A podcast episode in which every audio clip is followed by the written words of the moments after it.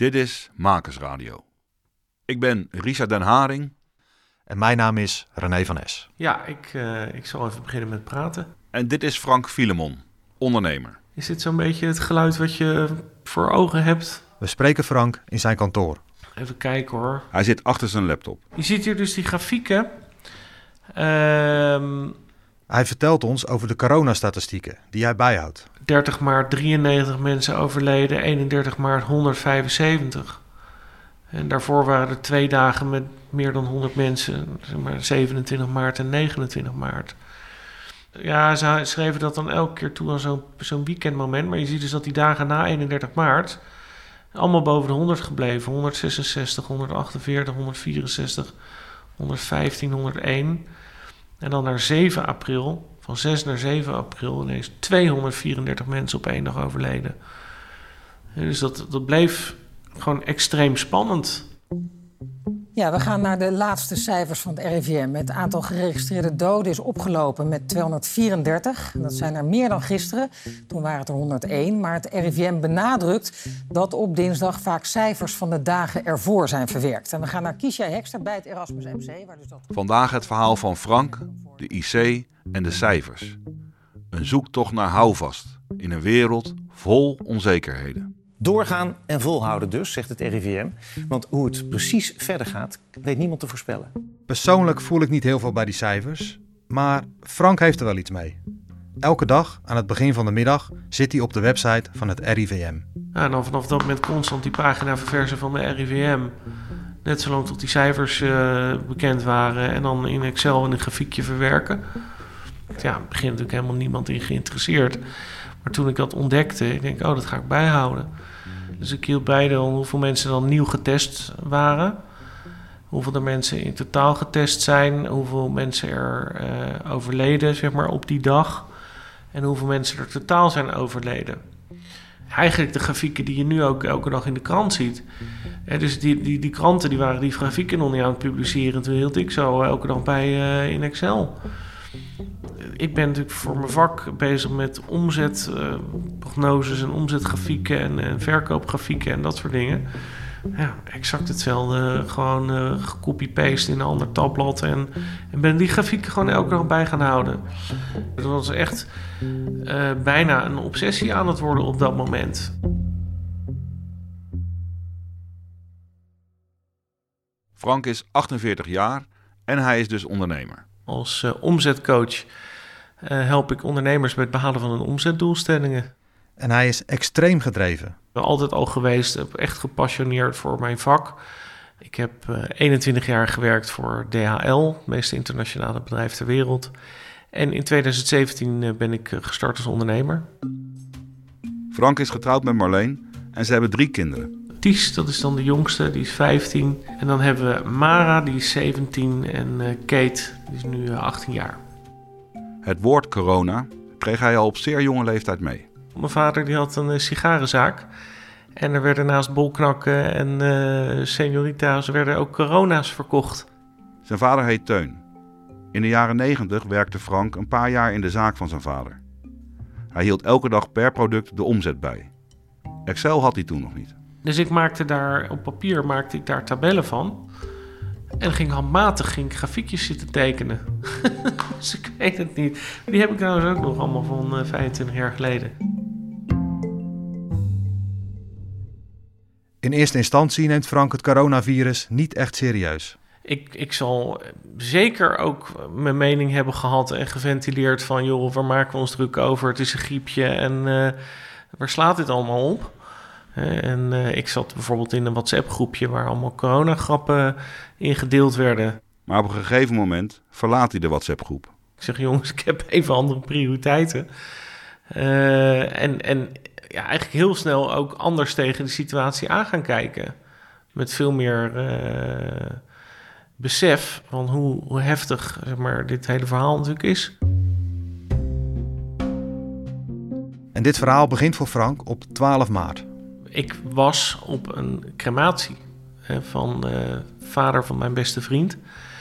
Um, en ik dacht eigenlijk van, oh goh, waarom heb ik mijn ouders eigenlijk niet meegenomen? Want uh, ja, die, uh, Die kennen hem ook. En als je naar een, een begrafenis of een crematie gaat, dan, dan identificeer je jezelf natuurlijk altijd wel met de familie ook. Hè? En dan ging natuurlijk ook door mijn hoofd van... goh, stel dat het mijn vader zou zijn, maar ja, gelukkig, hij is 73, gezond. Dus helemaal, uh, hij heeft wel zijn kwaaltjes en zijn dingetjes allemaal, maar... Uh, er is verder niks, uh, niks wat erop duidt dat, er, dat, dat dit bij ons binnenkort gebeurt.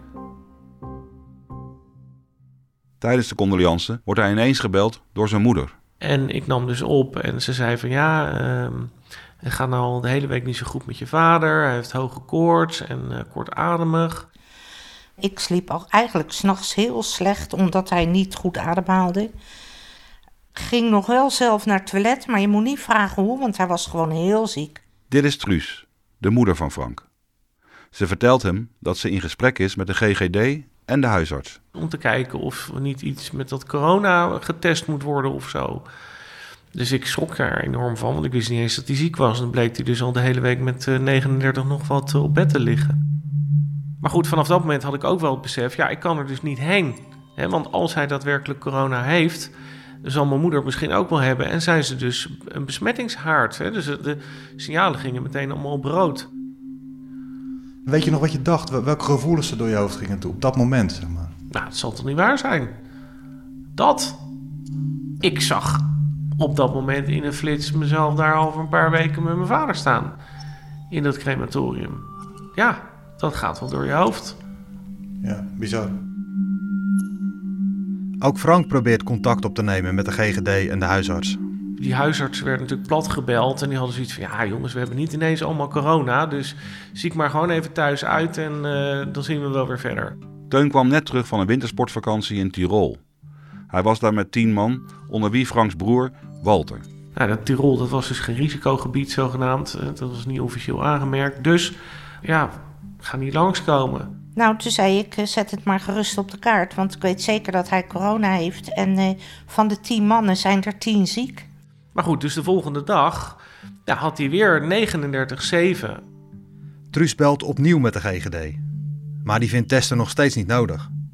S'avonds rond een uur of negen heeft Frank weer contact met zijn moeder. Gaat gewoon echt niet de goede kant op. Ik zeg van ja, maar zo kunnen we het weekend gewoon natuurlijk ook niet in. Frank belt vervolgens met de huisartsenpost. Ja, zij zeiden van nou ja, uh, het klinkt in ieder geval ernstig genoeg om er nu wel iemand uh, langs te sturen. Dus uh, er komt een arts. Nou ja, en toen, een half uur later, stond er dus een arts op de stoep. En die is zich in de hal om gaan kleden. Mondkapje, bril. Nou, je kent het wel, het hele gebeuren. In de tussentijd waren mijn, mijn dochter en ik waren naar mijn moeder gereden. Of buiten gebleven natuurlijk. Mijn moeder die had met uh, WhatsApp had ze dan gefilmd, maar dat die arts dat onderzoek deed. En is dat omdat u het idee heeft dat u te weinig adem of bent u te slap? Te weinig adem. Ze heeft hem heel goed beluisterd en gedaan, maar ze kon eigenlijk ook niet een diagnose stellen. Maar ze zei: Meneer, u gaat zo hard achteruit, ik laat u opnemen. Nou ja, goed, dus op dat moment uh, moesten we in de actie. En was dus ook niet met een ambulance of wat dan ook, maar ja, met eigen vervoer. Dus mijn moeder en mijn vader allebei met een mondkapje op in de auto. Wij erachteraan. Ja, dat hebben we hem zo weggebracht. Ja, dit is gewoon onwerkelijk ineens.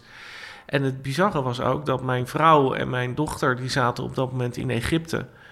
En die, uh, die waren dus uh, ja, net een paar dagen weg. En ja, toen brak natuurlijk de hel ook los. Maar het feit dat je hem zo af moet leveren met zijn tas met kleding met zijn mondkapje. Je kan geen gedag meer zeggen, niks. Ik mocht niet mee naar binnen. Nou, dan, dat is het dan. Dan begint de nachtmerrie. Was het al een beetje.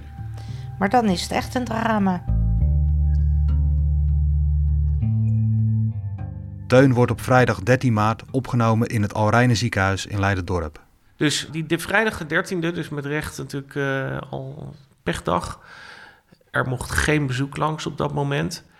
Zaterdagavond kregen we de bevestiging dat hij dus inderdaad positief getest was op corona. Ze mogen Teun af en toe spreken via de telefoon. Maar wij zagen hem en hoorden hem natuurlijk gewoon voor onze ogen uh, afzwakken. En ik, ik belde hem op, dat was volgens mij dan op maandag. Ik zeg, ja, hoe is het? Ja, toen was hij al bijna niet meer te verstaan. Hij zegt, ja, het gaat heel slecht. Ja, dan schrik je natuurlijk hartstikke dood. Dus echt tranen sprongen in mijn ogen. En ik had zoiets van, ja jongens, dit is, dit, wat gebeurt hier? Je kan ook niet langs of niks. Weet je, dus het is wel super frustrerend. Teun besmet, 7 maart. Teun thuis van eh, vakantie, 9 maart. Frank volgt nu dagelijks de coronacijfers. Ja, dus op de dag dat hij eigenlijk ziek werd, dus die ziek thuis kwam, 9 maart, toen waren er 321 uh, bekende besmettingen zeg maar, in Nederland. En waren er die dag twee mensen overleden. En totaal uh, drie. Eentje op 6 maart, één op 8 maart, één op 9 maart.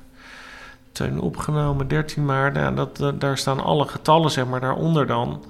En ze zag dus op de dag dat hij was opgenomen, zijn er uh, 190 mensen getest. 190 nieuwe vastgestelde besmettingen. En op dat moment waren er in Nederland 804 mensen positief getest op corona. Van 804 mensen weten we nu zeker dat ze corona hebben. Die dag, vrijdag 13e, waren er vijf mensen overleden. Opnieuw zijn er vijf mensen overleden aan de gevolgen van het virus. En in totaal waren er toen 10 mensen overleden. Het dodental staat nu op 10. Hij zit echt helemaal aan het begin zeg maar, van, uh, van het coronatijdperk.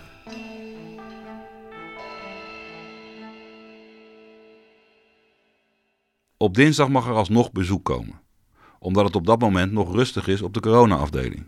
Maar dat mocht niet mijn moeder zijn, want die was met hem in contact geweest. Dus die mocht niet in het ziekenhuis komen. En mijn broer, die lag inmiddels ook ziek thuis met hoge koorts. Want die heeft dus ook corona gehad. Die is inmiddels ook getest. Dus toen ik dinsdag te horen kreeg van... joh, iemand mag langs, maar wij kunnen niet. Dus ja, toen ben ik langs gegaan. En hij lag dus in isolatie. dus je gaat dan in die beschermende kleding. Dus ik had zo'n spatbril en dan een mondkapje natuurlijk, handschoenen, zo'n schort. Ik heb daar ook opnames van gemaakt. In het filmpje zien we een arts die met een stethoscoop luistert naar het lichaam van Teun. Op dat moment voelde ik ook heel erg hoe die artsen zich moesten voelen. Want ik was eigenlijk dus ook hartstikke bang. Want ik denk, ja, ik ga wel nu een kamer binnen waarin dat virus dus rondwaart.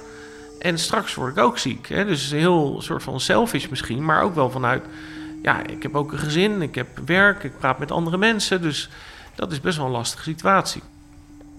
Frank mag in die beschermende kleding kort met zijn vader praten. Hij begon meteen over zijn, zijn verzekeringspapieren. Ik zeg, joh, daar gaan we het helemaal niet over hebben. Ik zeg, ga gewoon zorgen dat je ligt. Ik zeg, je ligt nog niet op de intensive care, dus er is voorlopig nog niks aan de hand. Ik zeg, gewoon door blijven ademen, aansterken en het uh, komt allemaal goed.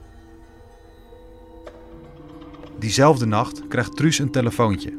Toen werd ik gebeld, kwart over één, dus ik helemaal frank. Oh, ik, nou, wij met z'n tweeën erheen. Of we wilden komen naar de IC, want hij moest uh, naar de IC. Van de longafdeling naar de IC. Ik was nog wakker op dat moment, omdat dat inderdaad de nacht was dat mijn vrouw en dochter gerepatrieerd werden uit Egypte. Dus die zouden om half twee op Schiphol aankomen.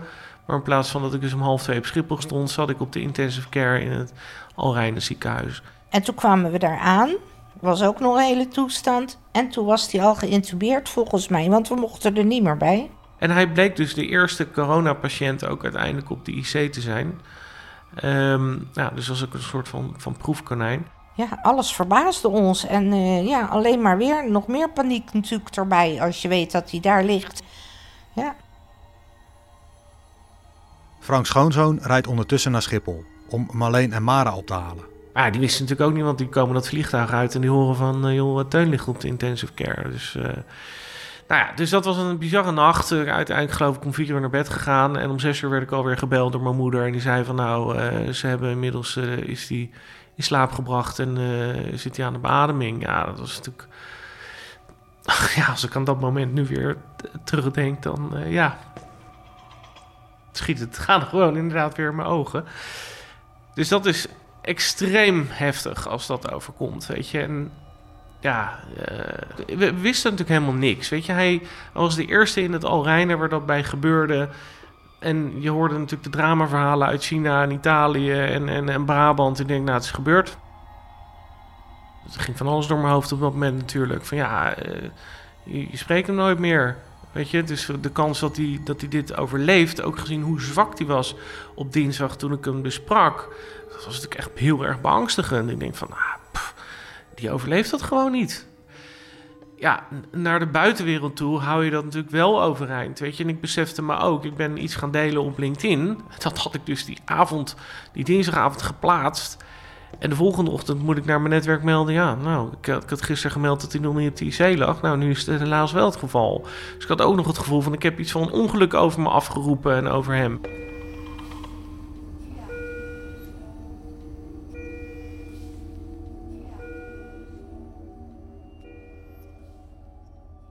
Frank houdt de cijfers van het RIVM nog steeds scherp in de gaten. Nou, toen hij dus naar de IC ging, dus op 18 maart. En wat zijn de meest recente cijfers op dit moment? En toen was het aantal nieuwe besmettingen al opgelopen naar 346 per dag. En in totaal waren dat er 2051. En uh, er overleden die dag 15 mensen. En in totaal waren er toen 58 mensen overleden. Er liggen in Nederland nu 171 mensen met het coronavirus op de IC. Gisteren waren het er 135, twee dagen geleden 96. Dus ik heb als een idioot zeg maar, het nieuws verslonden elke dag. Uh, in Excel de statistieken bijgehouden voor mezelf. Een aantal besmettingen, opnames, sterftecijfers, noem maar op. Hoe verloopt dit? Uh, hoe, hoe vergaat het andere mensen? Weet je, ik volgde dat echt van dag tot dag. En ja, wat is de overlevingskans op de IC? Ik was constant aan het googelen, ook van survivors rate, uh, intensive care uit Italië of, of China. Nou, die cijfers die, die waren natuurlijk helemaal niet positief. Ja, toen, toen kreeg ik ook een klap in mijn gezicht. Maar goed, dus dan ja, sloot je daar maar weer de ogen voor. Van, nou, maar hij is misschien de uitzondering. En een ander artikel had dus dan weer over 40% die het wel redt. Of op een gegeven moment ook wel weer cijfers gezien van... joh, een groot deel redt het wel, weet je. Dus een klampje daar weer aan vast. Nee, dus het is heel, heel verschillende bronnen, verschillende media. Ja, heel fanatiek daarop gestort. Ik ben heel positief gebleven. Ik deed mijn ding. Ik zat wel s'avonds tuilen met mijn bordje eten. Dat ik dacht, ja, het was iedere avond zoveel doden, zoveel doden. En dan, ja, dan denk je toch, jeetje, waar gaan wij naartoe? Omdat Teun de eerste is op de IC, mag Frank gelukkig nog op bezoek ook natuurlijk weer in vol ornaat. Maar ja, goed, dan weet je natuurlijk helemaal niet wat je ziet. Want dan zie je je vader, die dus ja, uh, slaapt zeg maar, aan de beademing. Hè, met alle toeters en bellen eromheen. Dus het is een enorm beangstigend gezicht. Hij ligt daar met, met allerlei uh, draadjes, slangetjes, apparaten, beademingsapparaat, hartmonitor, uh, weet ik het, allerlei infusen, zondevoeding. Dus het ligt helemaal aan de apparatuur. Overgeleverd. Dus het lichaam, dus puur het lichaam wat op dat moment aan het vechten is tegen dat virus. je wordt kunstmatig beademd, dus het enige wat je kan hopen is dat het lichaam dus sterk genoeg is. En daar had ik wel enorme angst voor. Die twee keer dat ik erbij ben geweest, heb ik natuurlijk het een en ander in zijn oor kunnen gillen, bij wijze van spreken, want hij is ook nog doof. Dus had geen gehoorapparaat in. Dus ja, weet je, probeert dan toch, hoop je dat hij iets daarvan meekrijgt. En uh, nou ja, wat ik hem natuurlijk meegaf is van joh, het gaat goed, heb er vertrouwen in, blijf ademen. Uh, het gaat de goede kant op, we houden van je. De groeten van alle kinderen, kleinkinderen, noem het dan maar op, alle namen genoemd. Dus je probeerde echt wel bemoedigende woorden natuurlijk uit te spreken. Waarbij ik ook ja, mijn eigen verdriet natuurlijk moest wegproppen. Want ik denk, ja, als ik dat nou huilend uh, ga meegeven, dan denkt hij natuurlijk van, joh, het gaat niet goed. Dus ja, um, het is ook natuurlijk een beetje tegen beter weten in. Want de artsen zeggen van, ja, hij krijgt natuurlijk slaapmedicijnen. Ze herinneren zich helemaal niets van dit soort periodes. Maar goed, je hoopt natuurlijk dat dat, dat, dat wel het geval is. Frank gaat na het ziekenhuisbezoek langs bij zijn moeder. En die kwam hier twee tassen met kleding en persoonlijke spullen brengen. Nou, toen kon je me wegdragen. Want toen dacht ik, nou, dit kan niet de bedoeling zijn. U dacht misschien, hij is overleden? Of ja, zo? maar dat zou toch kunnen? Ja. Dan heb je dat thuis en dan weet je nog niet of je man uh, thuis komt. Ooit.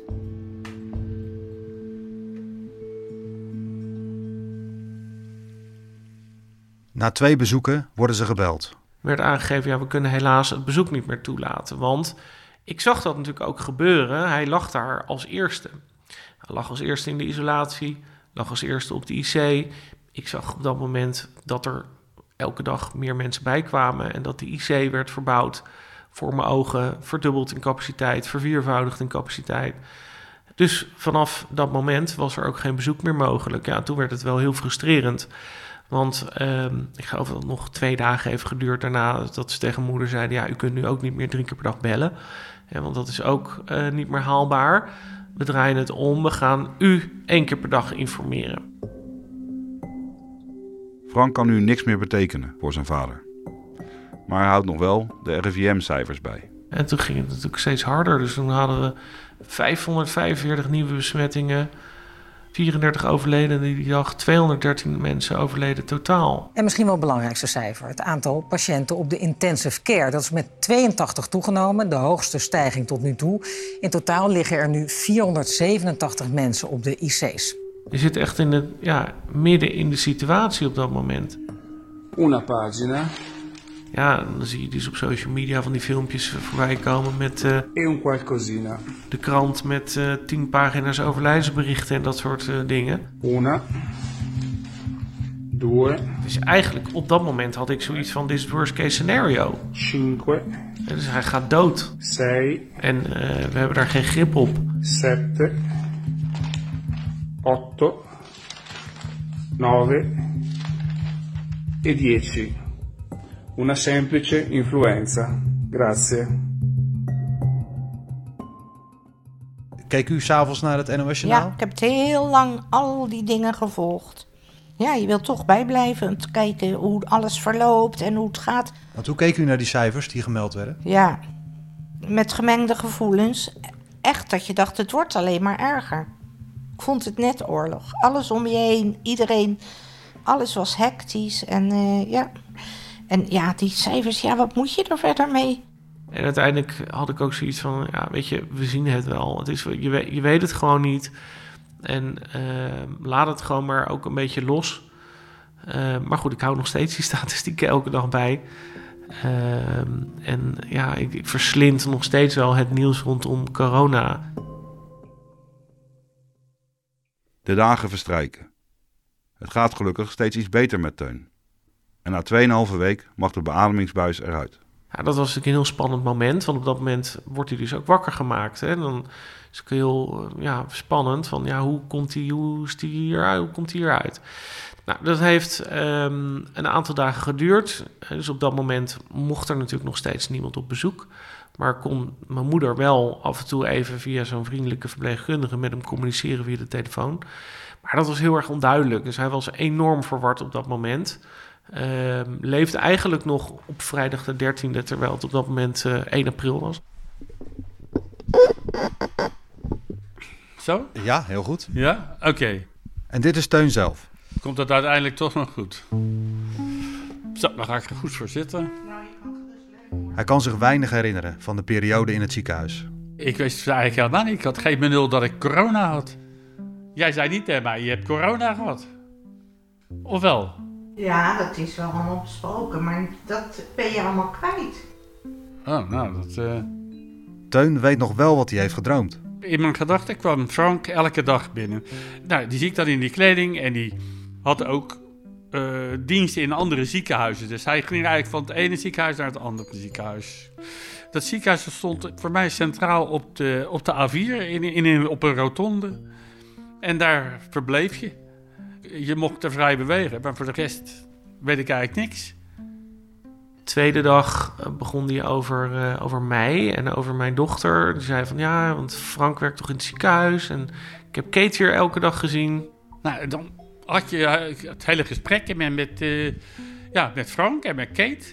Maar dat was gewoon een verpleegster. Die noemde ik ook, ook Kate. Want die zei later van, je noemde me altijd Kate. Maar ze leek op mijn kleindochter. Dus ik dacht dat dat mijn kleindochter was. Nou, wat ik helemaal niet kan.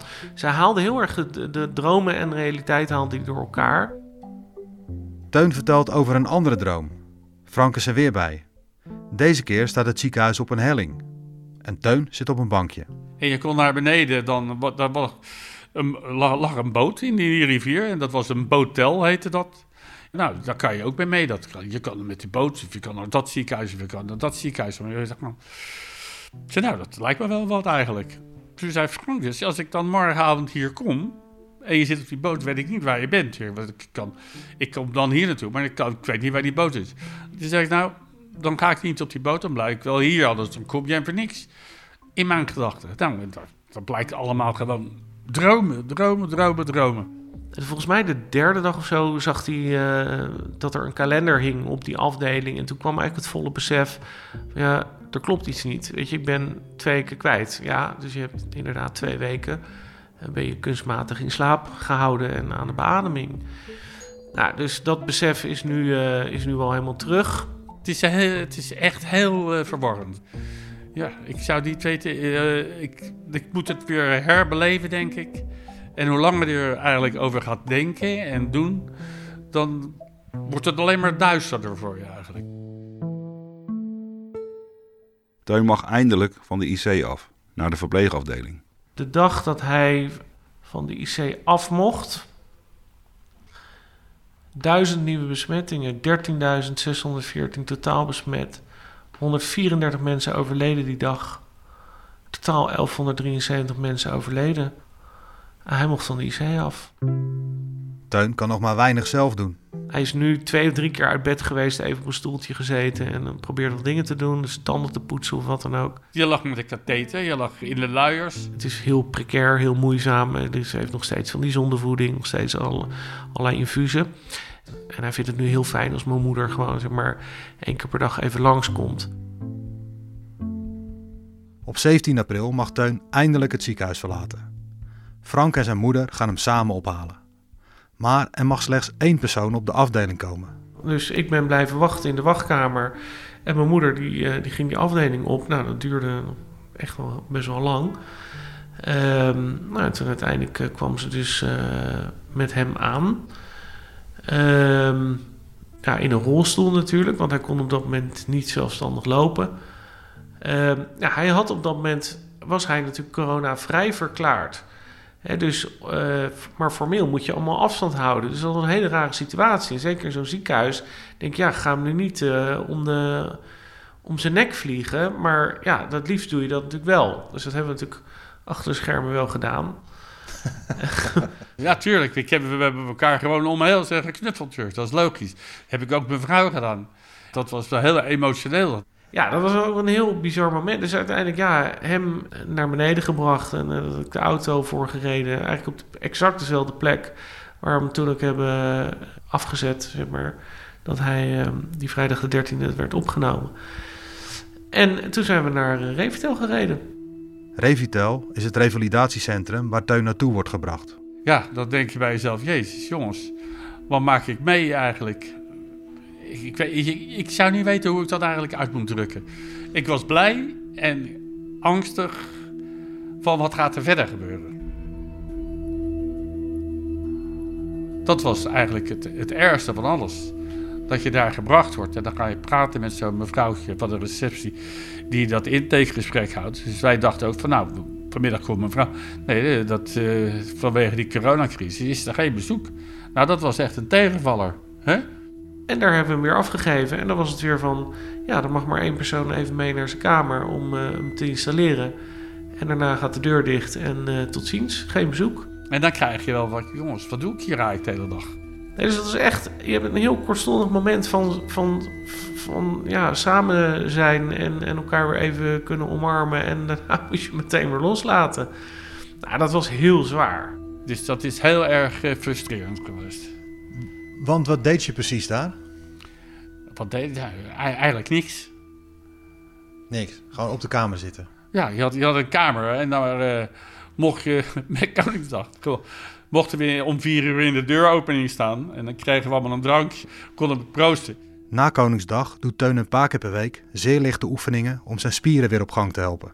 Ja, voor de rest was je wel. Je mocht wel van die kamer af, maar je mocht niet naar andere mensen. Nou, drie keer heen en weer lopen je dat ook wel gehad. Dan kon je wel natuurlijk het mooie uitzicht uit je raam uh, kijken naar Katwijk. Maar ja, dat zijn maar kleine, smalle raampjes hoor, op acht hoog. Hè, je, je, wil wel eens een knuffel hebben of je wil... De, ja, je ligt daar toch alleen in dat bed. Ja, dat is... Uh, dan duren de dagen, duren de weken. Truus mag af en toe langskomen om schone kleding te brengen. En dan zat hij in de hal waar ik uh, kleding moest wisselen. En dan uh, gaven we elkaar een knuffel, hè. Hij had heel erg heimwee. Hij had zo'n heimwee. Kijk, waar zit opa nou? Laat hem nou nog eens wat roepen. In dit filmpje zwaaien Frank en zijn kinderen naar opa, die op acht hoog achter het raam staat. Ik zie het niet hoor. Als Frank inzoomt, zien we dat hij terugzwaait. Zeg maar hoi. Schreeuw maar.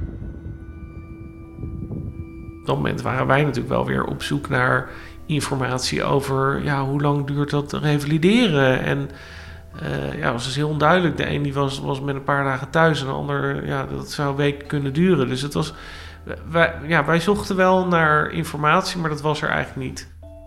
Ik ben daar twee weken geweest. Nou, ik was dankzij God op mijn blote knieën dat ik daaruit kon. Dat ik naar huis kon. Op vrijdag 1 mei mag Teun weer naar huis. Mijn uh, broer, ja, die had een, uh, een, limousine geregeld via een, uh, een vuurbedrijf. Dus Teun wist niks. Ik had zoiets van, doe maar gewoon heel gek genoeg. Aan de andere kant denk ik, ja, wacht even. Het is eigenlijk wel een superleuk moment om hem gewoon ja, op een bijzondere manier natuurlijk weer naar huis uh, te halen. Dus um, die limousine stond daar voor de deur. En mijn moeder en ik zijn naar boven gegaan om hem op te halen. Nou, zat ik al helemaal klaar. ik kon niet wachten om weg, weg te gaan. Nou ja, goed, dus uh, uiteindelijk spulletjes in de auto. En toen, toen wilde hij instappen. zei, nee, we gaan eventjes... We gaan naar de voorkant, want Walter komt ook. Weet je, vindt het ook leuk om je even te zien. En uh, toen zijn we met hem naar de voorkant gelopen. Nou, hij vond dat allemaal maar heel raar. Maar dacht ik, dat was wel weer een binnenpretje natuurlijk voor ons. En toen kwamen we beneden in de hal en toen stond daar die chauffeur. En alle kinderen stonden zo rondom en ook wat kennissen. En dan zie je al je familie staan, ja, dan schiet je gewoon helemaal vol. Dus hij, hij moest echt vreselijk huilen op dat moment. En ja, niemand hield het natuurlijk droog. Dan loop je jankend op die kinderen af. Dus het hele geval brengt je wel nader tot elkaar. Je bent nou meer bewust van, je bent de mens van een minuut. Dat is ook geen anderhalve meter, hè? Toen moest ik met haar in die limo plaatsnemen. En twee kleinkinderen die sprongen ook gelijk achter me. Wij zijn maar rond blijven rijden omdat het regende. En toen zei hij, nee, we gaan er pas uit, zegt die chauffeur, als het droog is. En toen kwamen we natuurlijk hier aan. En op dat moment zie je weer al die vrienden en kennissen staan in de regen. Die staan op jou te wachten, gewoon in de regen. Ik denk, nou jongens, dat is niet normaal. Blijft natuurlijk allemaal heel spannend, want ja... Eh, hij zit aan die kant. Mensen moeten allemaal op afstand staan van elkaar. En ja, hij komt die auto uit... Uh, hij houdt zich een beetje groot en een beetje stoer. haalt nog een beetje rare fratsen uit. Maar ja, ondertussen is het natuurlijk gewoon... Hij moet zo snel mogelijk naar binnen. Dat is gewoon totaal verzwakt. En dat spandoek, dat was heel leuk, ja. Wat stond er op het spandoek? Welkom thuis, taaie teun. Heel grote letters, dus de buren wisten het ook meteen. Hé? Hey. Welkom thuis.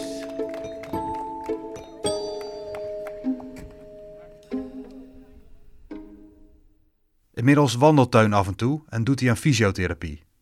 Maar het herstel gaat langzaam. In mijn beleving duurt dat allemaal veel te lang.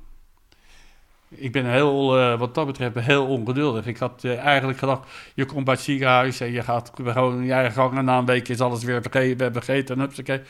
Maar dat is het niet. Als ik zei, ga lekker naar bed, Teun. Je bent hartstikke moe, ga naar bed. Ja, ik wil niet naar bed. Nou, was het weer huilen. Ik, je hebt het gewoon nodig. Ga maar liggen. Het maakt mij niet uit. Ik ga niet uh, fietsen of weg. Of, daar moest je heel erg aan wennen, hè? Drie keer, vier keer ga ik uh, op bed uh, overdag. En dan kom ik er s'avonds om een uur of elf, soms twaalf uur nog uit.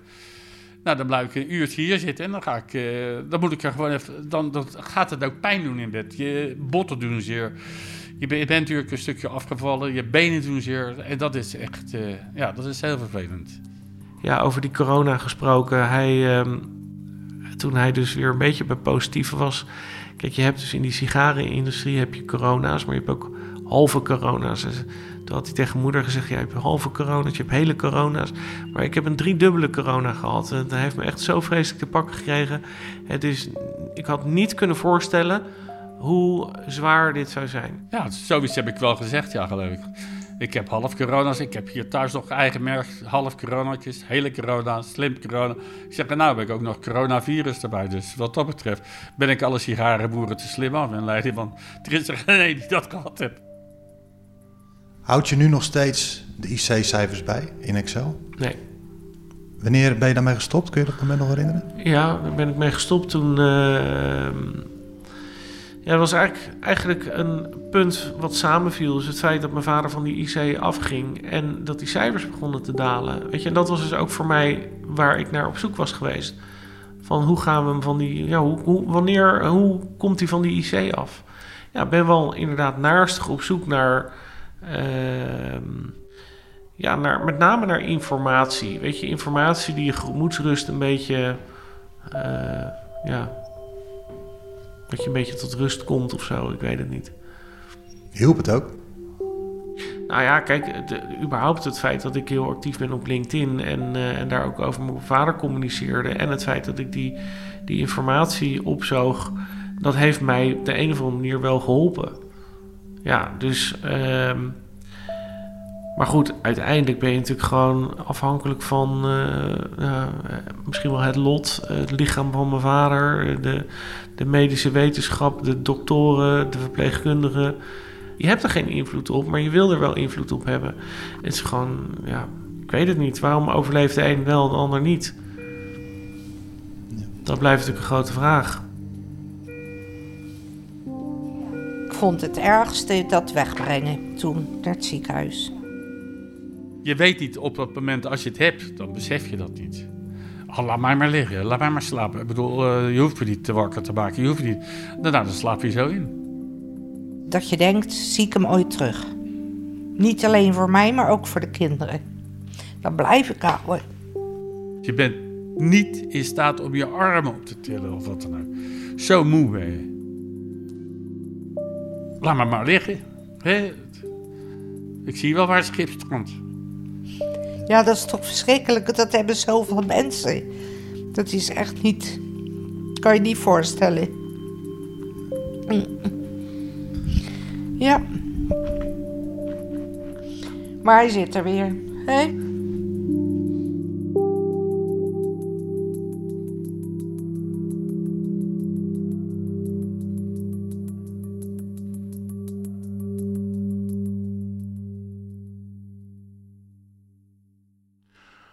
We bedanken de familie Filemon voor hun openhartige verhaal. Makers Radio is een onafhankelijke podcast. Wil je ons steunen? Abonneer je dan op deze podcast, deel hem met vrienden of overweeg een donatie op makersradio.nl. Tot de volgende keer.